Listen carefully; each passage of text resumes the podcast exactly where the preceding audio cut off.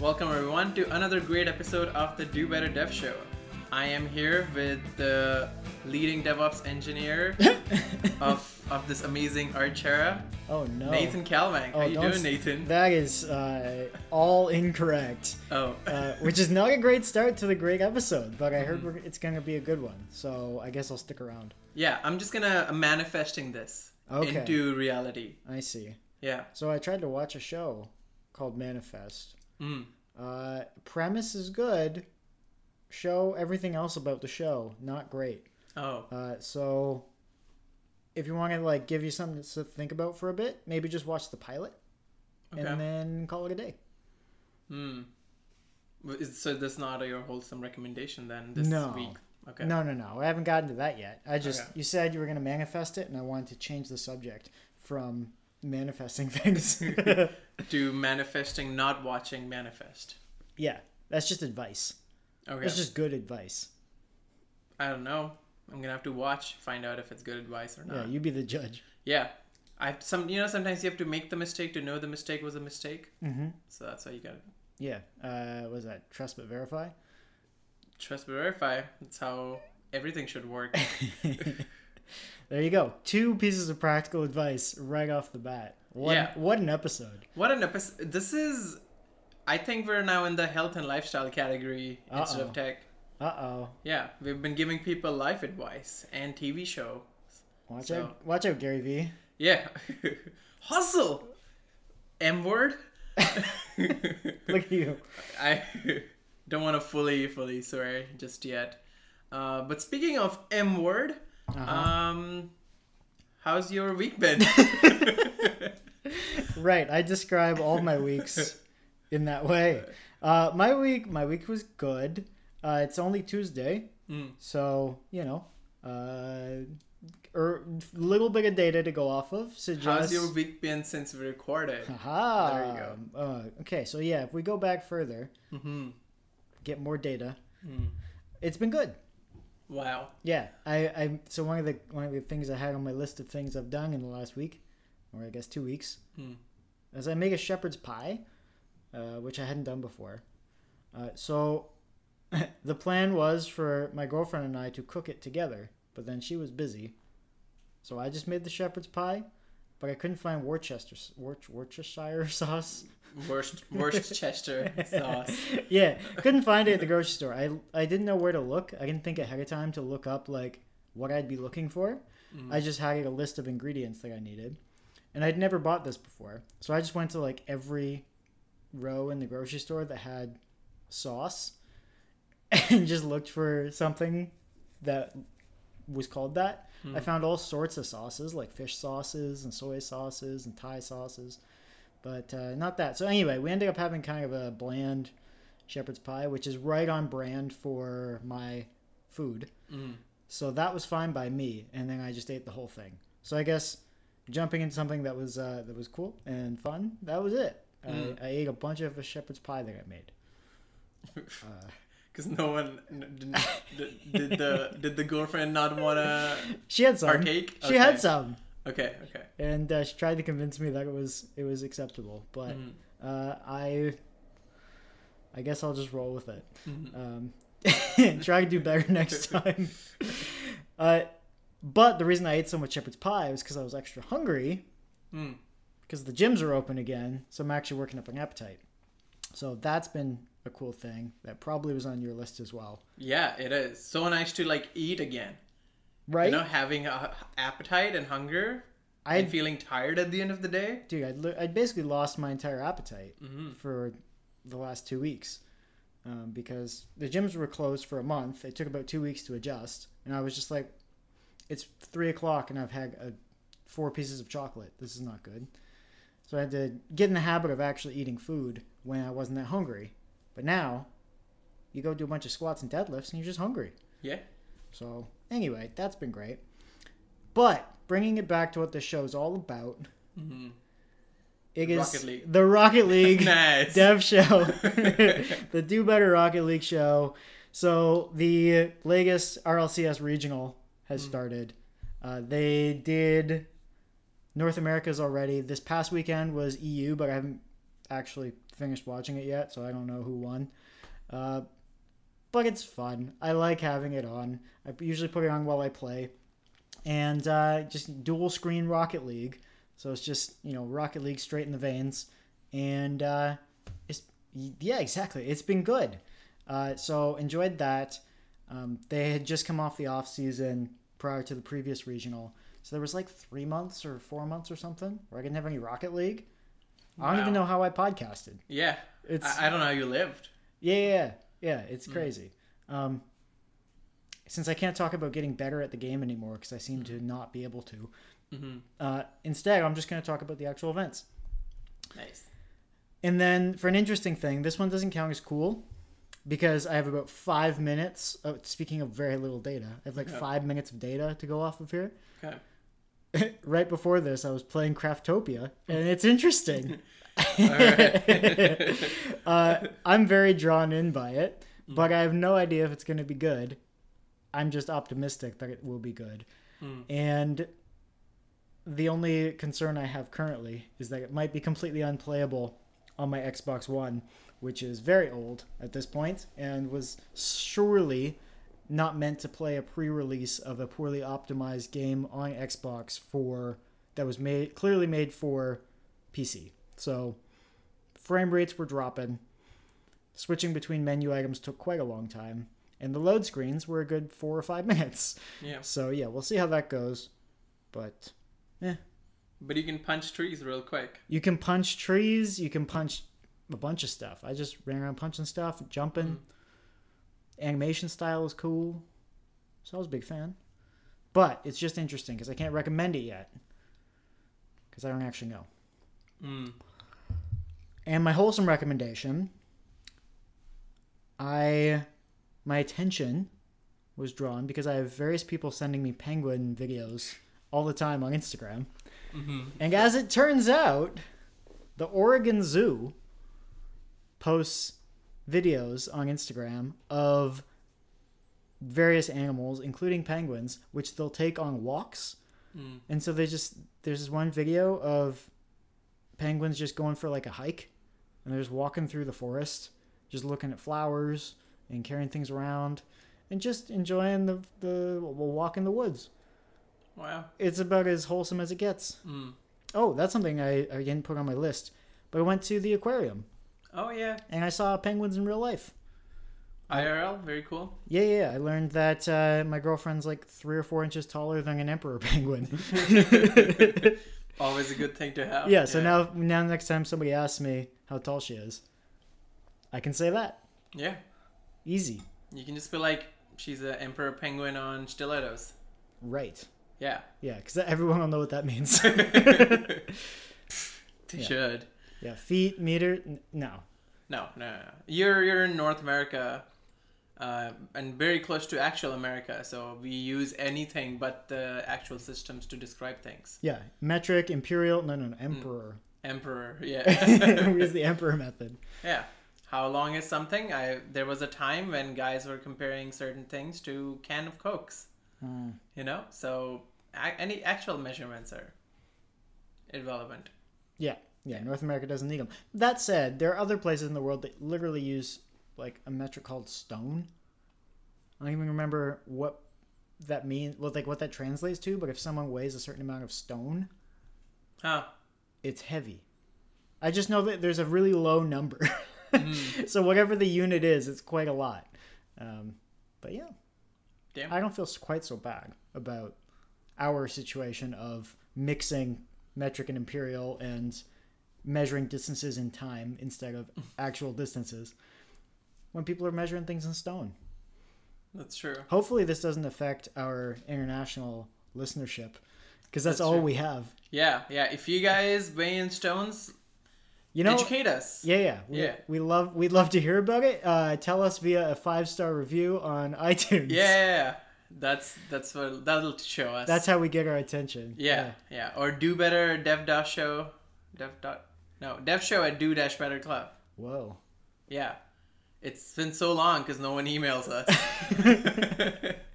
All right. Well, what about you? What have you got from the past Um, fortnight? well, very one on the top. Gyms are open. Heck yeah. I it's it's important enough that it needs to be emphasized again. Yes. Um, yeah, finally, finally, our government was just like, hey, yeah, everything also remains closed, just we like we decided before. But turns out everyone wants gyms open, so we'll leave those open. And say, like, yeah, thank you. We all want to live and feel good and healthy and not, yeah, be sick. Mm-hmm. Um, so that's been great, and this is not a do better political show, so I will not get into it too much. but I'm just just happy, just happy having a routine again, waking up in the morning and being like, hmm, I gotta do something with my morning instead of just work or get out of bed. Those two tasks are very important, hard. Uh, and uh, then another thing that's super happy is we finished Halo Reach oh yeah. because that game took forever. It's a very short game. We learned after the fact, but it took forever. This engagement rate was like the engagement rate on this podcast. Like, not. It was lower than that. It was it was- lower than yeah. Yeah. There was two people and neither of them were engaged. exactly, and both of them play video games quite constantly, and yeah, the story just didn't draw us in. We didn't know who the characters were, if they mattered, if we should have been attached to anyone, if there were like actual transition between areas. No, and then the final uh, final mission says survive, but the whole point is to die, Right. and it just yeah. But it's over now, and now we're playing the actual Halo that became super duper famous. Mm-hmm. So looking forward to grinding through that. Yeah. it Turns out there's two Master Chiefs if there are two of you. That's yeah, yeah, So we're just we're just uh, rewriting history here. yeah. Wonder how much split screen they support. Wonder if you can just do it more. Well, I, I've I used to play Halo at a friend's place. I think it was four like four screen. Mm. So, I So you hypothetically you could have four Master Chiefs. You want us to believe that not only did you have a friend you could play games with, you had three of them. This is far fetched, I know, and I'll explain. Uh, they had family members. Ah, I see. I Yes. See. Okay. Forced forced friendships. Correct. Which is what family is. Yeah, yeah, Yeah. yeah, yeah. Cool. Cool. Cool. cool.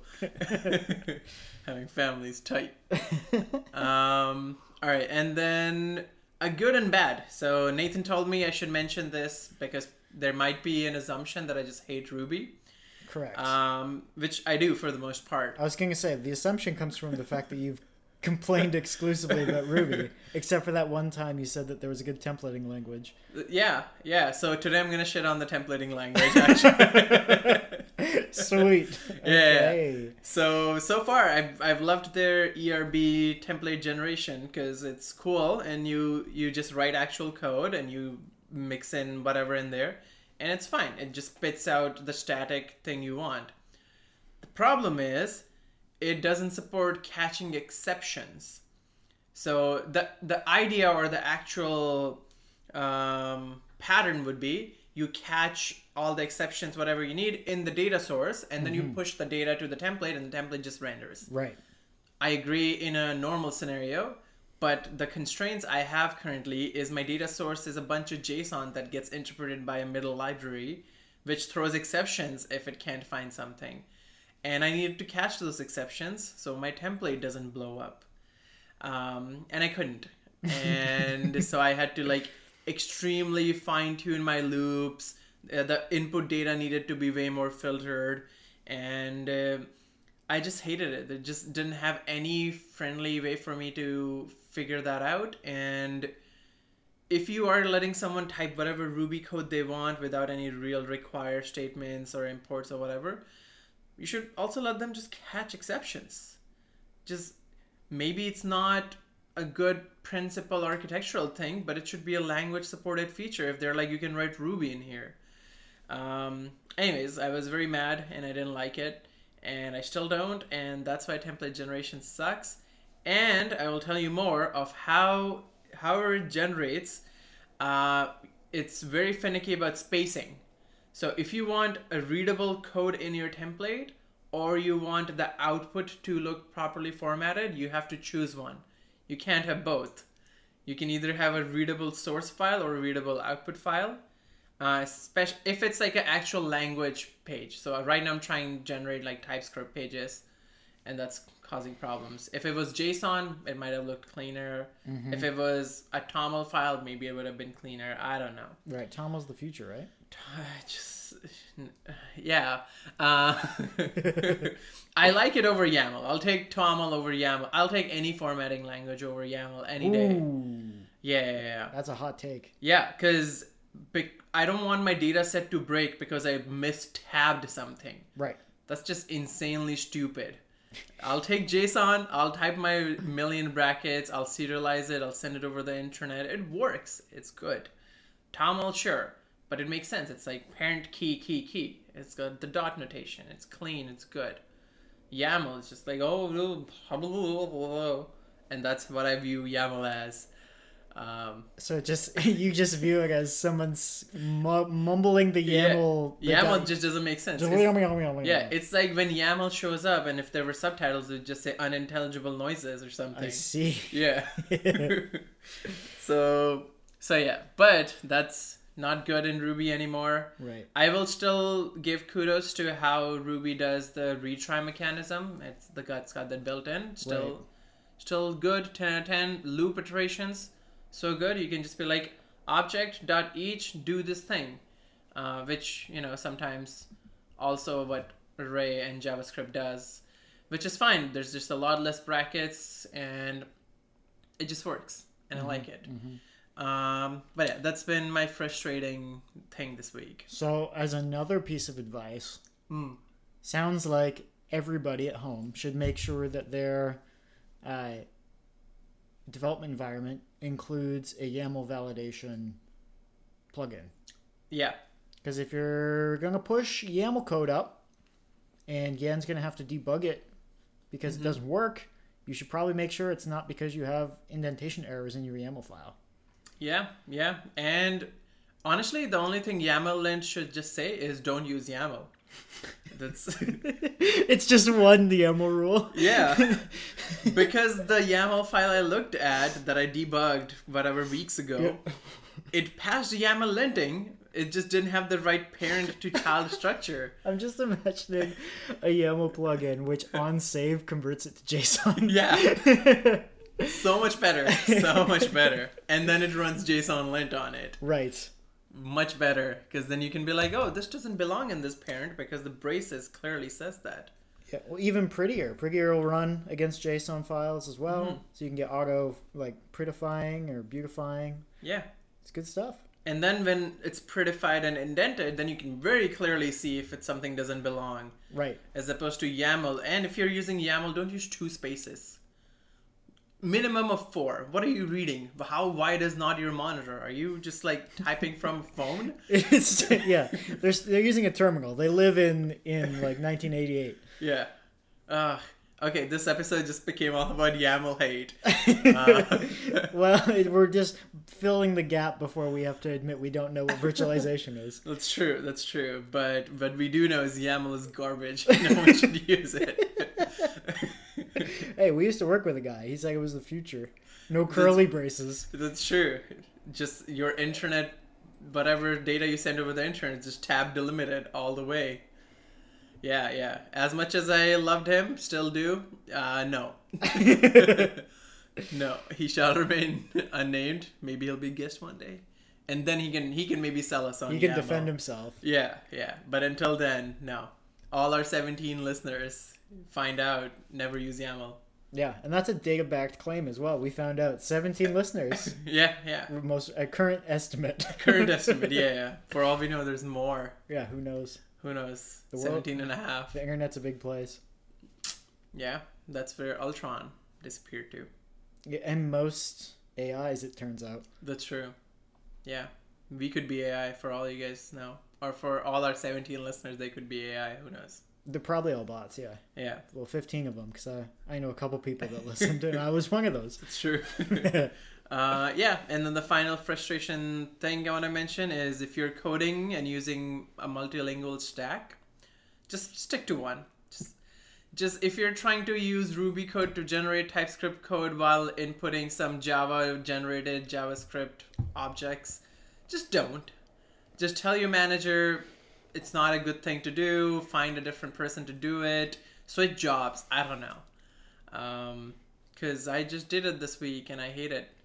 Uh, but now it's done. I think for the most part, and I don't have to think about it. And if you too are doing something like this and can't decide if you should leave your job, listen to our episode. Yeah. Should you leave your job? Yeah, there's a whole series. yeah. and like- if you do decide to, there's a whole bunch on interview series in prep. that's right. We're just a wealth of knowledge, or at least opinions and thoughts. That's what knowledge is. You take it back to opinions, yeah. Yeah, yeah, yeah. Cool. All right. Well, uh, enough about YAML That's true. because it had its time in the sun. Yeah. Uh, uh, what is virtualization again? Um, well, it's not YAML for starters because it's No? actually good. Okay. All right. I'm on board. Yeah, yeah. yeah. Virtualization is based.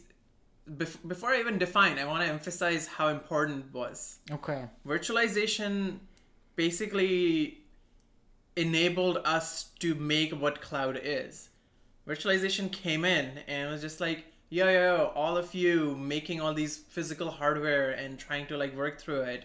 This is inefficient. This none of none of this is good. You know what we're gonna do? We're gonna give you another OS on top of whatever OS you have, and we're gonna give you everything you need to make sure you don't buy keep buying new machines. You can have one big machine and do whatever you want. Because everything we do is big. It, yeah, we the Exactly. be- We the- best boxes. yeah, and uh, and yeah, and it basically scaled up enough where people were just like, hey, we could be allowing people to access these over the internet instead of whatever, just one machine. And then they were like, hey, that's kind of cool. What if we made a million of these? And everyone was like, whoa, whoa, that's a great, gen- what a genius idea. And that's what basically like led cloud up. And it's it's just insane, insane to think of someone probably like a hobbyist was just like, wouldn't it be cool if I could run two computers on one computer? And now there's millions, probably billions, if not trillions, of virtualized environments running all over the internet uh, at minimum. Uh, yeah, yeah. So with that, with that lead in, uh, virtualization in the most bare minimum terms, it is turning something that should be that is generally a hardware or physical component into a virtual one.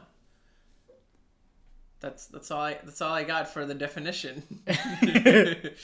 All right. Yeah, yeah. So Cool. so you got you got all sorts of virtualization. You got hardware virtualization, uh, where whatever machine you have thinks, oh, I got CPUs. I got two CPUs when the machine it's running on might have twenty four, or something. Uh, and I'm sure everyone's seen that term kicked around vCPU by now.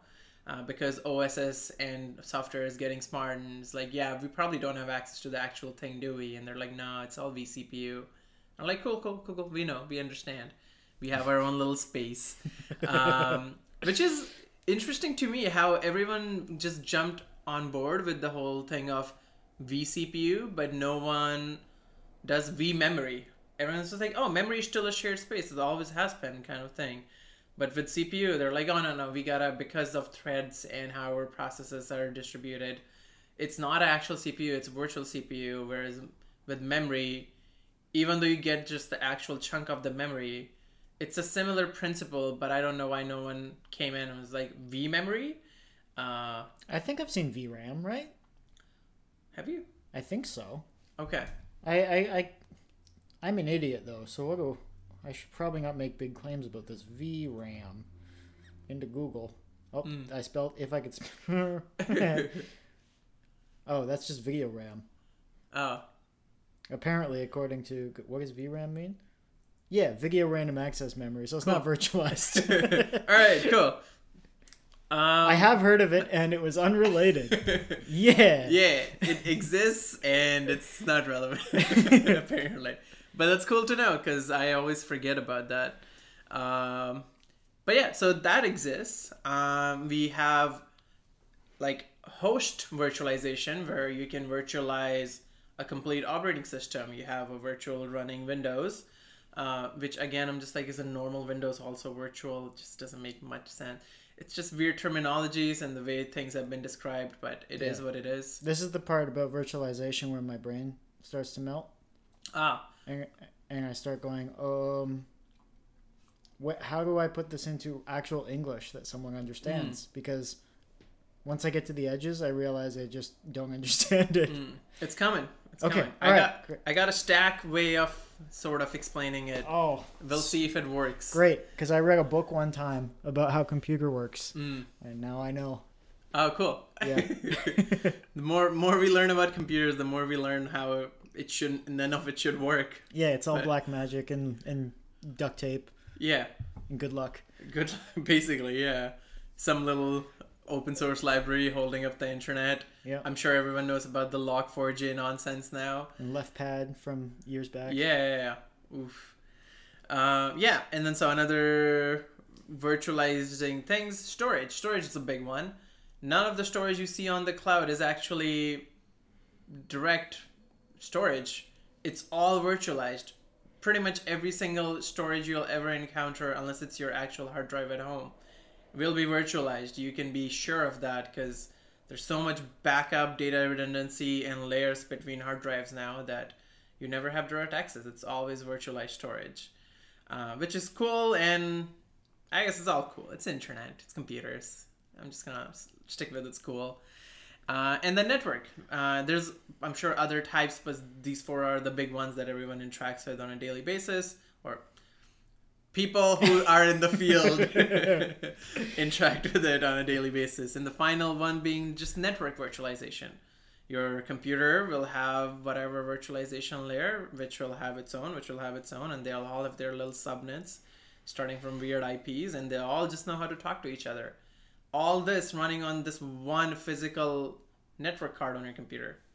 It's crazy. hmm Crazy. People were just like, this is not good enough. We have one hardware. Let's make copies of it. Well, see, because the thing, you can't just spawn more hardware, but if you can make it virtual, then you can. Wow. Yeah. That is so true. So that's why it exists. Mm, Yeah. Solves a very crucial need of we can't just make more things. Yeah, not immediately. Yeah, not at the whatever stupid speed we're all growing the internet out to be. Yes. Yeah, all those cat videos ain't gonna ain't gonna get a host themselves. Each cat does not get its own box. Yeah, yeah, they get their own V memory.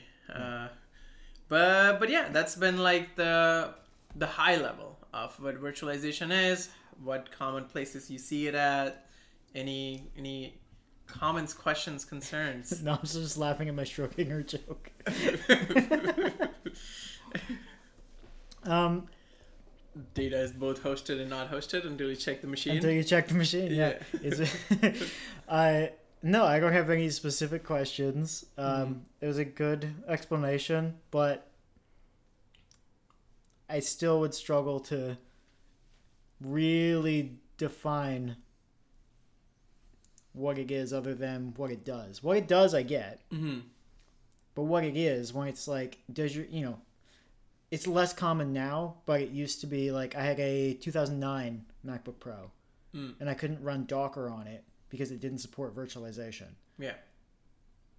I just don't really know Mm. what that means because it sounds like it'd be a software thing, Yeah. but it's got to be both software and hardware. Yeah. All right. So great, great point. Um, I make those sometimes, mostly when I'm confused. and that makes sense. So one of the big ones I'll add, or like overarching disclaimers um, that everyone should just be comfortable by at this point that we've also said. It's all black magic, man. It's just uh, there's too many layers in all layers of computers. Uh, but what I will touch on is um, what some of these layers are, how they interact with hardware versus software, and what how we can use certain things and like the big question of how does docker fit in in all this? What exactly is virtualization and how it's leveraged? Um, so what ha- so let's focus on just virtualization Heck yeah. um, and so all it happens is by this magic thing called the hypervisor and it's not a super cool sunglass company as you would think Uh, but it is. Well, then I don't want it. That's true. I don't. I don't either. But you just gotta. Okay, Right. fine. If it gets me virtualization, I'll use it. You you gotta. Uh, I, I don't know if you ever did it, but in like the old school Windows ways, when you uh, were using VirtualBox, uh, Yes. uh, you had to go and turn on this like setting in your like whatever options, and then you reboot the computer. Yes. Yeah. So that was telling the hypervisor, hey, I kind of want to share my resources. So the the way it works is the just think of hypervisor as this like magical layer that allows you to share resource the physical hardware resources on your computer within other other operating systems on your computer. Yep, that makes sense. Okay. So what it does is so I- I'll loosely use this term where it's not completely correct, but hypervisor is sort of like the equivalent of a kernel. I hate saying that, so I'm just gonna take that back. It just it's just it's just not correct. Um, but but hypervisor is very much just in charge of sharing resources. Kernel does a lot more things, and kernel runs right between like the operating system and the hardware. Uh, so it takes care of like the boot system and everything. But all hypervisor does is, hey, this OS is running. Uh, certain things might want resources, so I am here to share it. And that's where hypervisor is super important for virtualization.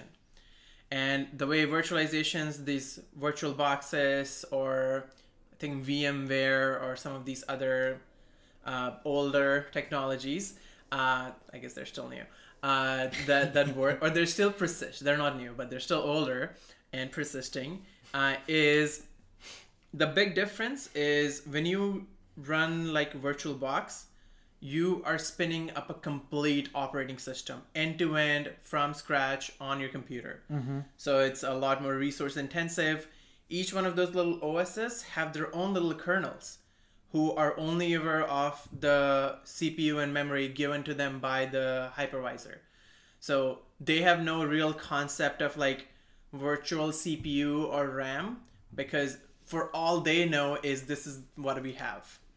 So you can't and the cool thing about those is depending on how much abstraction your actual hardware supports, you can go into one of those virtual layers or one of those OSs and s- install vir- um, VirtualBox and run OS in it, and it'll have its own complete layer of operating system and kernel completely detached from the host. Uh, but now, instead of getting its resources from the actual physical machine, it's getting it from the virtual box because for it, that's the physical machine. It's like the most recursively nonsensical way of spinning VMs if you so desired.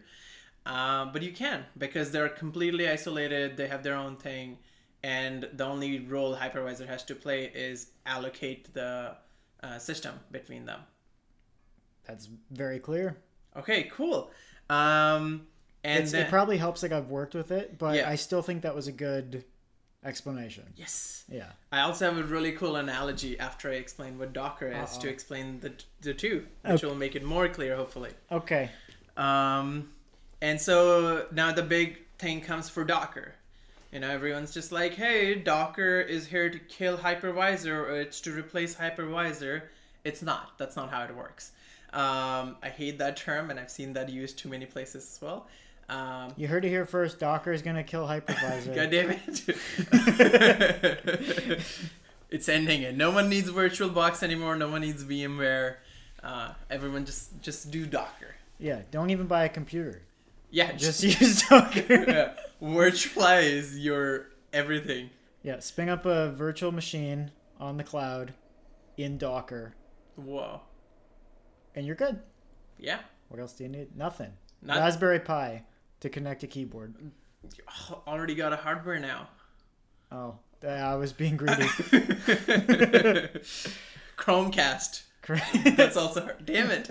Can't escape it. you can't escape the physical world. Yeah, yeah. Not quite meta yet. Yeah. Just gotta wait till Musk can put a chip in your brain. Mm-hmm. Then you're good. Yeah. Your brain's now has a virtualized layer, Yeah. And you just communicate directly with the cloud. hmm Or you just think you're actually looking at a computer, but you're just not. You're just you're, yeah, you don't know what's going on. You're just drooling on your couch. See for computer. Uh, All right. So anyway, Docker's not here to kill hypervisor. Yeah. Why is that? all right. So the way I explained it so far, let's look at the stack view again for virtualization for hypervisor and VirtualBox. Is at the very bottom we have hardware.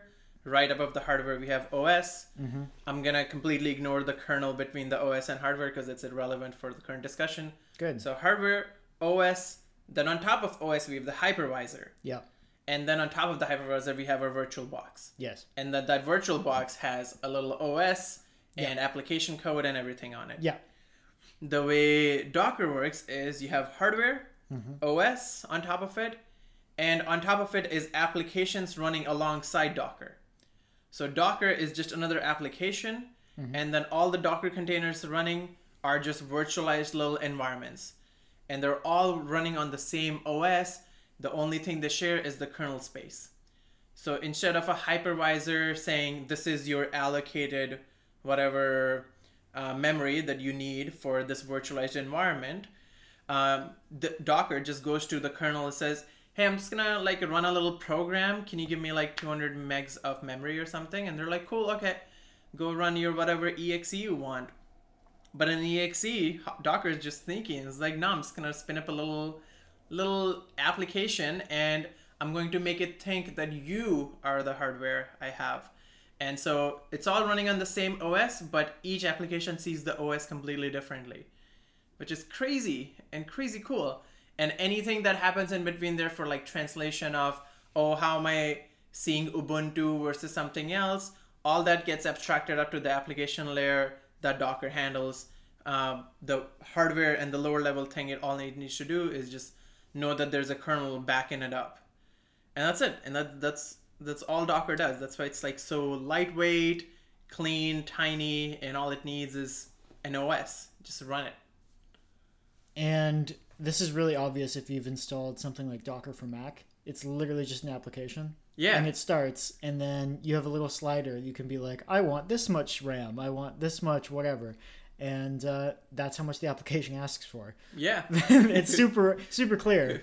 Um, but the fact that Docker's even able to do all that translation stuff is bananas. yeah yeah and it's like uh and there's obviously like other abstractions in there where like docker has its own docker engine that takes care of some of the translation stuff. We don't care. We don't even want to look at that. So so does virtualbox. It communicates with the hypervisor in some way to get whatever resources it's allocated. And then it has to spin up a whole os what kind of nonsense is that? No one needs it. It's 2022 use the os that came with your computer and just spin up your application be done with it move on right It's, yeah, exactly. Yeah. Uh, what were we thinking? Yeah, so so that's the crazy thing because now you completely avoid licensing. That was the big thing with VirtualBox. Every OS that's spinning up doesn't have any clue of any other OS it's spinning up on. So you spin up a Windows VirtualBox and it's like, hey, um, you gotta give me a license key, man, because I'm not registered. And then you have to be like, yeah, oh man, sure, yeah, yeah, yeah, let me let me do that. Uh, none of that nonsense with Docker. Even though Docker that runs Windows machines only runs on Windows, and there's like slight weirdness on how it does the whole memory sharing and such. So for for purposes of this, we'll only be like, okay, Docker runs Linux, and VirtualBox can run whatever it wants because it, it has its own complete layers. Um, Yeah, to be real, I've never tried running a Mac OS or Windows box via Docker. Yeah, Mac isn't even supported at the moment. You can't even like run a Mac container directly. They they have some sort of like online services that Uh-huh. let you emulate. Yeah, And really, what they're doing is they have Kubernetes hooks into actual Mac hardware in a Mac farm. yeah, Because Apple's like, you can't virtualize us. Yes. No, no, no. This is nonsense. Only we can. yes. Uh, so so yeah, so there's I guess that kind of trouble. But then again, I've never seen someone spin up a virtual box and be like, "Here's Mac on it." Right. Uh, that doesn't work. You can try it; it won't. Uh, but yeah, Windows they're they're working out the kinks. But if you think about how all it does is it communicates with the kernel and assigns some memory space, it makes perfect sense that it supports Linux right out of the box, and that would be the first thing it would try to support. Um, and you know, if you're not even deploying your code on like Alpine and Ubuntu images, what are you even doing with your life? Why do you need a whatever Windows IIS server to run your applications? Get out of here. You don't even need a Docker. You need physical virtual Windows machines running somewhere. And uh, you need to change your government job. this is a very opinionated episode. I'm liking this episode. Yeah, yeah. So when you when before you leave your government job, make sure you delete every YAML file that you see on your way out the door. Yeah, yeah, yeah. It's very important. Uh, but yeah, but this this brings me to the analogy I'd read upon on the internet. So I didn't come up with this, but when I read that analogy, it like made everything so clear. Okay. Do you Uh, have do you have a source for this so we can credit them, or is this just, just plagiarized at this point? It's plagiarized because it's a brain analogy that's been a while. Okay. Um, it's I read it. Someone else did it. They were good. I could probably hunt down the article, um, but the way they explained it was virtualization was like a house. You have everything completely self-contained. You have the land is the only thing you use, which is your whatever hardware, and you have your own plumbing, you have your own heating, whatever uh, Docker containers or container virtualization, as some like to say, um, is like an apartment building. You have your own big apartment building, but each apartment shares all the resources with others. And uh, but from a security perspective, you have your own little door, and no one enters your space without your permission, which is yes and no. Really, no Docker containers are allowed to look into other Docker containers' memory space, anyways. So you can't like invite guests over. But this is a very introverted apartment building where everyone just minds their own fucking business and just just moves on. Yeah. Yeah. You can expose some ports if you want to, but otherwise, hmm that's about it. Yeah. But but yeah, overall on a high level, that's all I wanted to sort of touch or that's all I had in my brain about virtualization, how it works, what the heck is Docker, why it's different, uh, and then anything else is like too lower level or another episode demanding in my head. Sure. So I think something that perhaps wasn't explicitly stated. Mm. We know that Docker is an application, asks for resources. We understand what hypervisor is. Why is Docker not going to kill hypervisor? Oh, it's a great. You're just full of great questions, aren't you? Yeah, I'm paying attention. um, so the big difference that comes is Docker is still a very much application based thing. So anytime you want to use Docker, it's because hey, I have a little OS or a little machine or whatever, and all I really want is to run this little web server, run this little worker, run this whatever environment. Um, and Docker is great for that because it's you spin up the application, you run the thing, you back up the hardware and the drives if you want, and you kill it and you move on. Um, the problem that a lot of still big companies face and scaling at large levels are is you want the whole machine. So a lot of these places they also do like constant migrations as they're swapping out hard drives. There's all these like big complete isolated units of data and application running. And s at that point it's not even like about the application. It becomes like a complete isolated hardware environment that they need running. So in those kind of scenarios vmware and virtualization is great because you can take you can snapshot an entire running environment spin it up on a different physical hardware and then crap that one out. Or move move it around um, that was one of the biggest things uh, we needed to like make sure were happening good at a company I worked at. I- guess everyone knows. I, this happened at EA because we had so much on-prem hardware that we need to constantly swap and make sure things were good. So let's say you have a virtual machine, it's running on some disk, and now you're like, oh, this disk is like six years old now. We need to migrate the data uh, but you would want to know downtime. So what you do is you snapshot, you run it on a newer hardware, you delete, you do a whole A/B deployment basically on actual machines, uh, but from the perspective of those that environment, they they haven't changed a thing. They don't know. So that's where hypervisor and virtualization is still crucially important because we need the whole machine and not just the little application layer that spins up runs the thing and can be just killed and moved around. I see. Well, I'm really glad that I'm able to do everything I want with Docker. Yeah, yeah. yeah, I gotta be honest. with things like uh, Docker Compose, being able to spin up a little network, uh, Mhm. just keeping it simple. I can everything's ephemeral. I can just kill it whenever I want. yeah. It's so nice. Killing whatever you want. It's tight. Uh, well, uh, the Do Better Dev show does not uh, strictly abide by that statement. Yeah, yeah, yeah. Um, yeah, leaving, leaving and killing orphan processes is tight. There we go. Yeah. Yeah, yeah. Yeah. Clean up. what, what is it? Uh, Docker prune Docker prune. dash dash volumes. Yeah, dash dash all dash dash force. Oh no. Bold strategy. Let's see how it works out for him. Da- dash dash force is like my most used parameter and like most cleanup commands always. I I always feel dirty. Sometimes you like I've worked on teams where you open a PR Mm. in GitHub. And I know you might not remember GitHub. Oh yeah, I don't. Yeah. where you open a PR and then you want to rebase because it's going to create a cleaner merge history or commit history, but then you have to force because now you have a PR open and the things are different. But then it keeps your old history on the PR and it just looks horrible and it tells everybody. It's like, hey, he force pushed this from this commit to this commit. And I'm like, shh, don't tell anyone.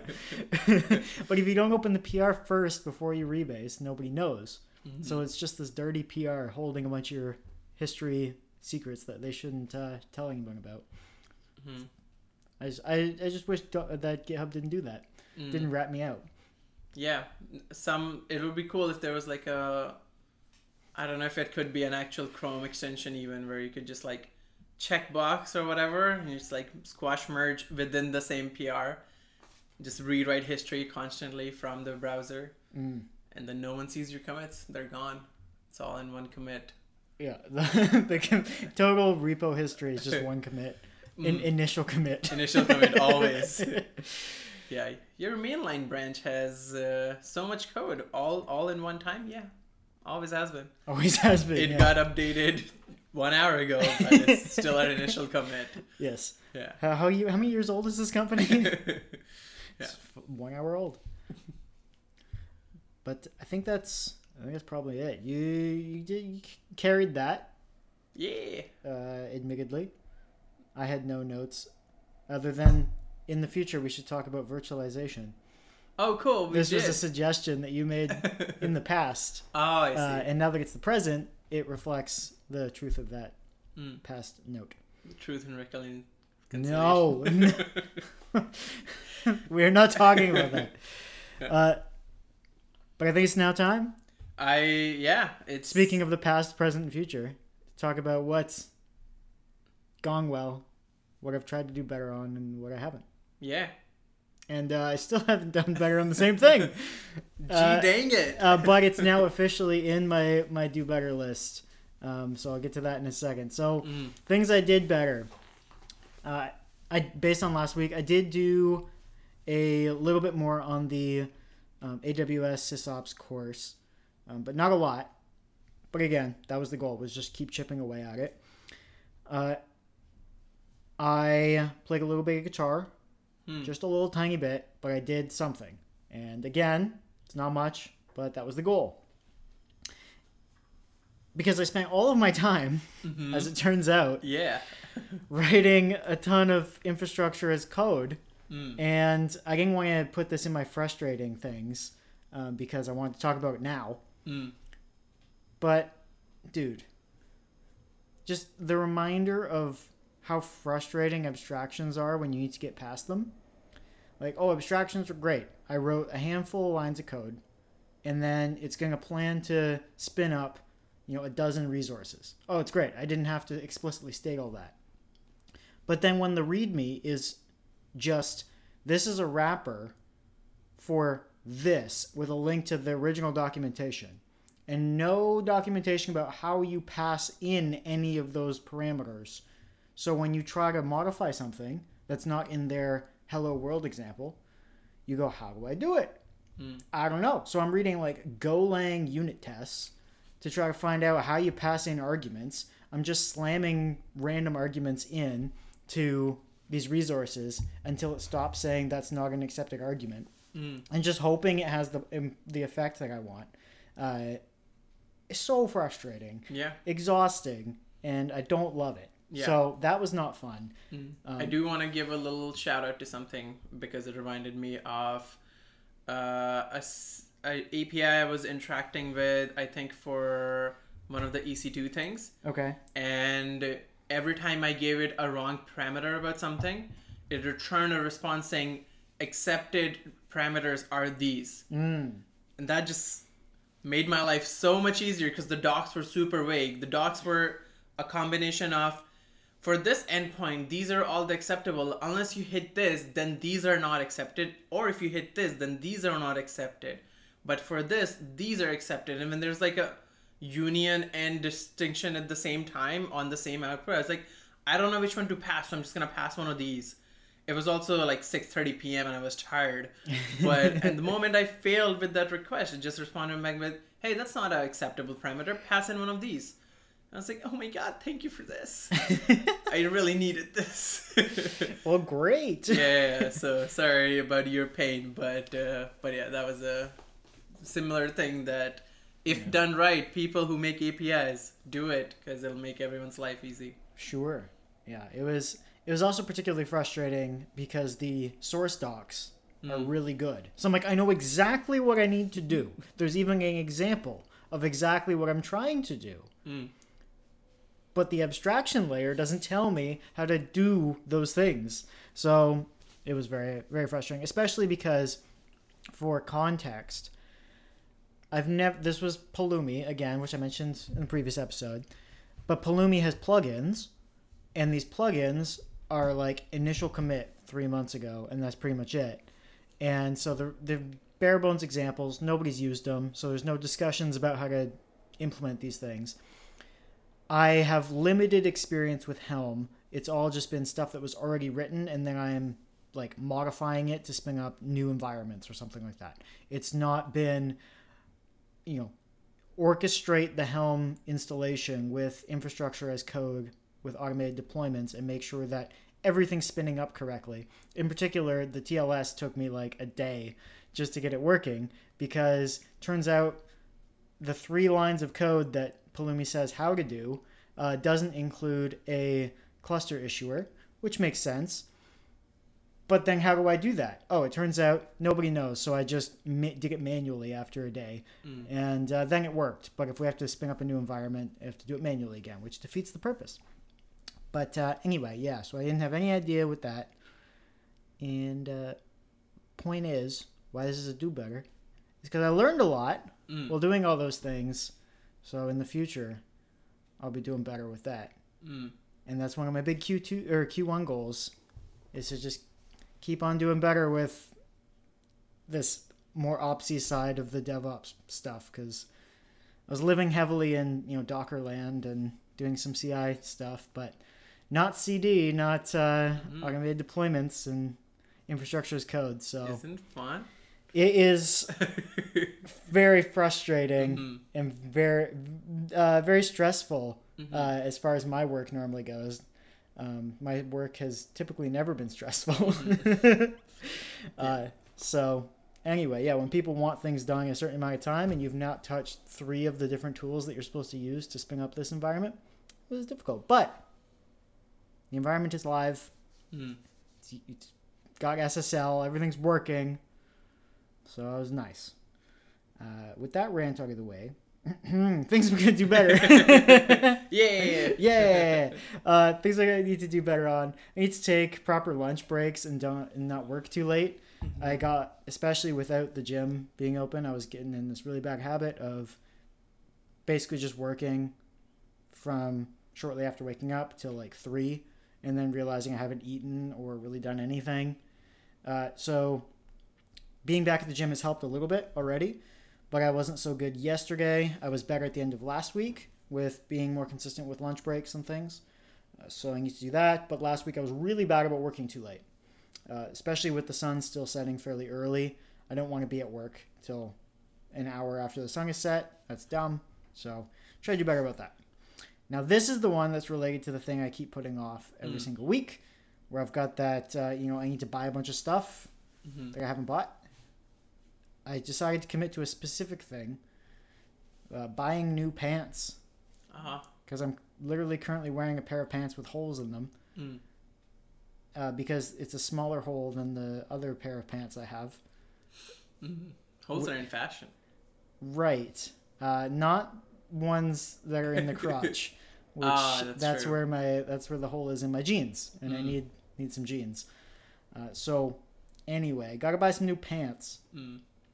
I need to register for my employer RSP, which was announced yesterday. hmm So I gotta do that so that I can.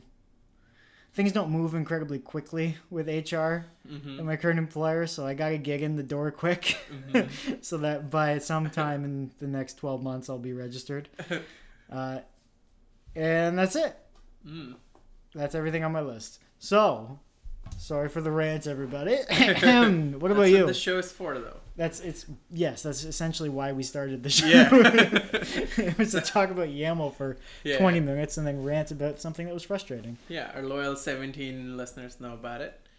Um, yeah, for for did better.rip.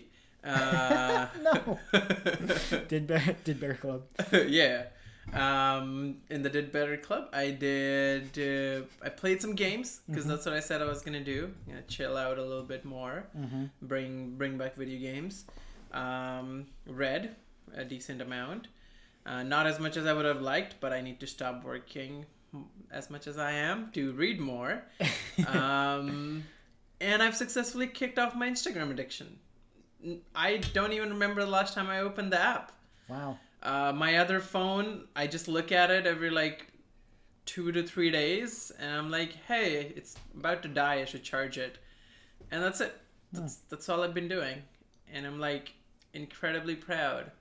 And I don't think I've had the self awareness to know what new addiction I've replaced it with yet.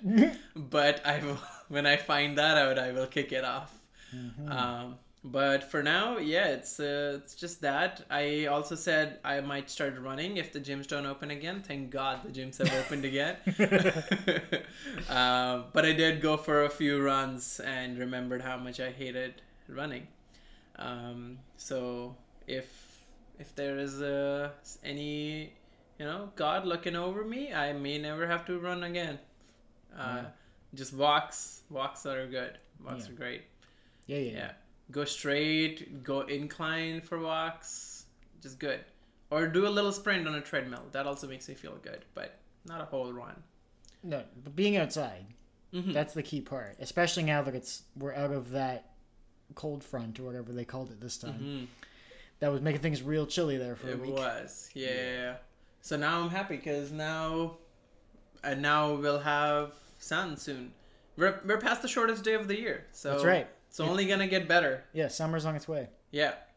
And then when it is, I'm going to be on top of mountains, Wow. slipping off. Oh. what?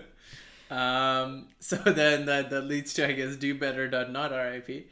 Um, I'm actually going to take a recruitment course, or not recruit, uh, training on how to interview sysdevs better uh, in a few, I think next week. okay. So I'm stoked for Hmm. that. Oh, good. Uh, the only sad part is I have to wake up at 6 a.m. for it. Oh. Uh, which is, I mean, I wake up before that anyway. I was about to say you're already awake at that Yeah, point. but I don't want to go sit in front of a screen while it's dark outside. And Yeah, yeah.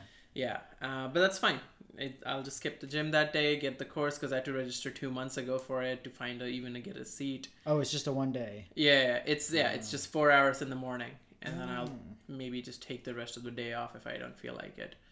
Um, but but yeah, it's uh, I'm gonna do it because part of the goal this year was I did want to involve myself more in like uh, recruitment and hiring and such because I enjoy interviewing. It's just it's a weird power trip probably, but it's also I like hearing people's stories and uh, hearing how much people actually know and if they're bullshitting me about something. Mm. So very very good, very fun. Uh, looking forward to it Right. because once I can finish the course, they will officially let me shadow for interviews. Um, And you can be the mean guy. I, I, as a shadow, I'm not allowed to say anything anyway, so I Well- will be the mean guy. Well, no. Once you get through the shadowing, because Ah. I'm assuming that you won't fail to sit there quietly and say nothing. Hopefully not. If there, if you fail that part, you really didn't pay attention in the course. Maybe who knows? Yeah. Uh, but yeah, I will just uh, yeah. Once I start taking the interviews, I don't know. I always find I'm like a cool guy to get interviewed by. I always try to feel, or at least my, my approach is usually trying to find out what they know, not Mm-hmm. what they don't know. And so usually that works, but sometimes it doesn't if they just don't know anything. Yeah, yeah, yeah. Yeah, just keep asking probing questions until they're like, "Hey, I know about this," and they're like, uh, "But I'm looking forward to this because Amazon has a slight different style where they're like you're assigned certain competencies and you have a bank of questions that you can probe on, sort of thing." Right. I can't wait for you to ask them all recursive questions. Uh, It's gonna be it's gonna be all trees. all of them, yeah. The moment, and then I'll hire the first person who's like, "This feels like a waste of my time. Do you think you're really like assessing me with this?" And I'll be like, "You're you're in. I love this." When I was your age, Yeah. I answered your question similarly. yeah, yeah, um, yeah. So that would that would be a thing I look forward to. Cool. Yeah, nothing else I particularly want to do better on. Wow, you've peaked. I just I just have maybe like I think it's more like I plateaued and All right. and I'm cool with it for a little while. Yeah. Well, you've plateaued, and I still can't buy pants. So tune in next time to find out if we succeed. yeah. This is try to do better club now. this is the we used to do better. No, we just live. yeah, yeah. Dude, it's been two years of a global pandemic. Give us a break. Yeah. We did a lot better in two years. We did lots of accomplishments, and now we just wait till the country opens up so we can travel or and or just climb mountains. hmm Just wait for it to get over 15 degrees, and then I can go to places. Nice. All right. That's that. Yeah, thanks for listening, everyone. Yeah. Bye. Bye.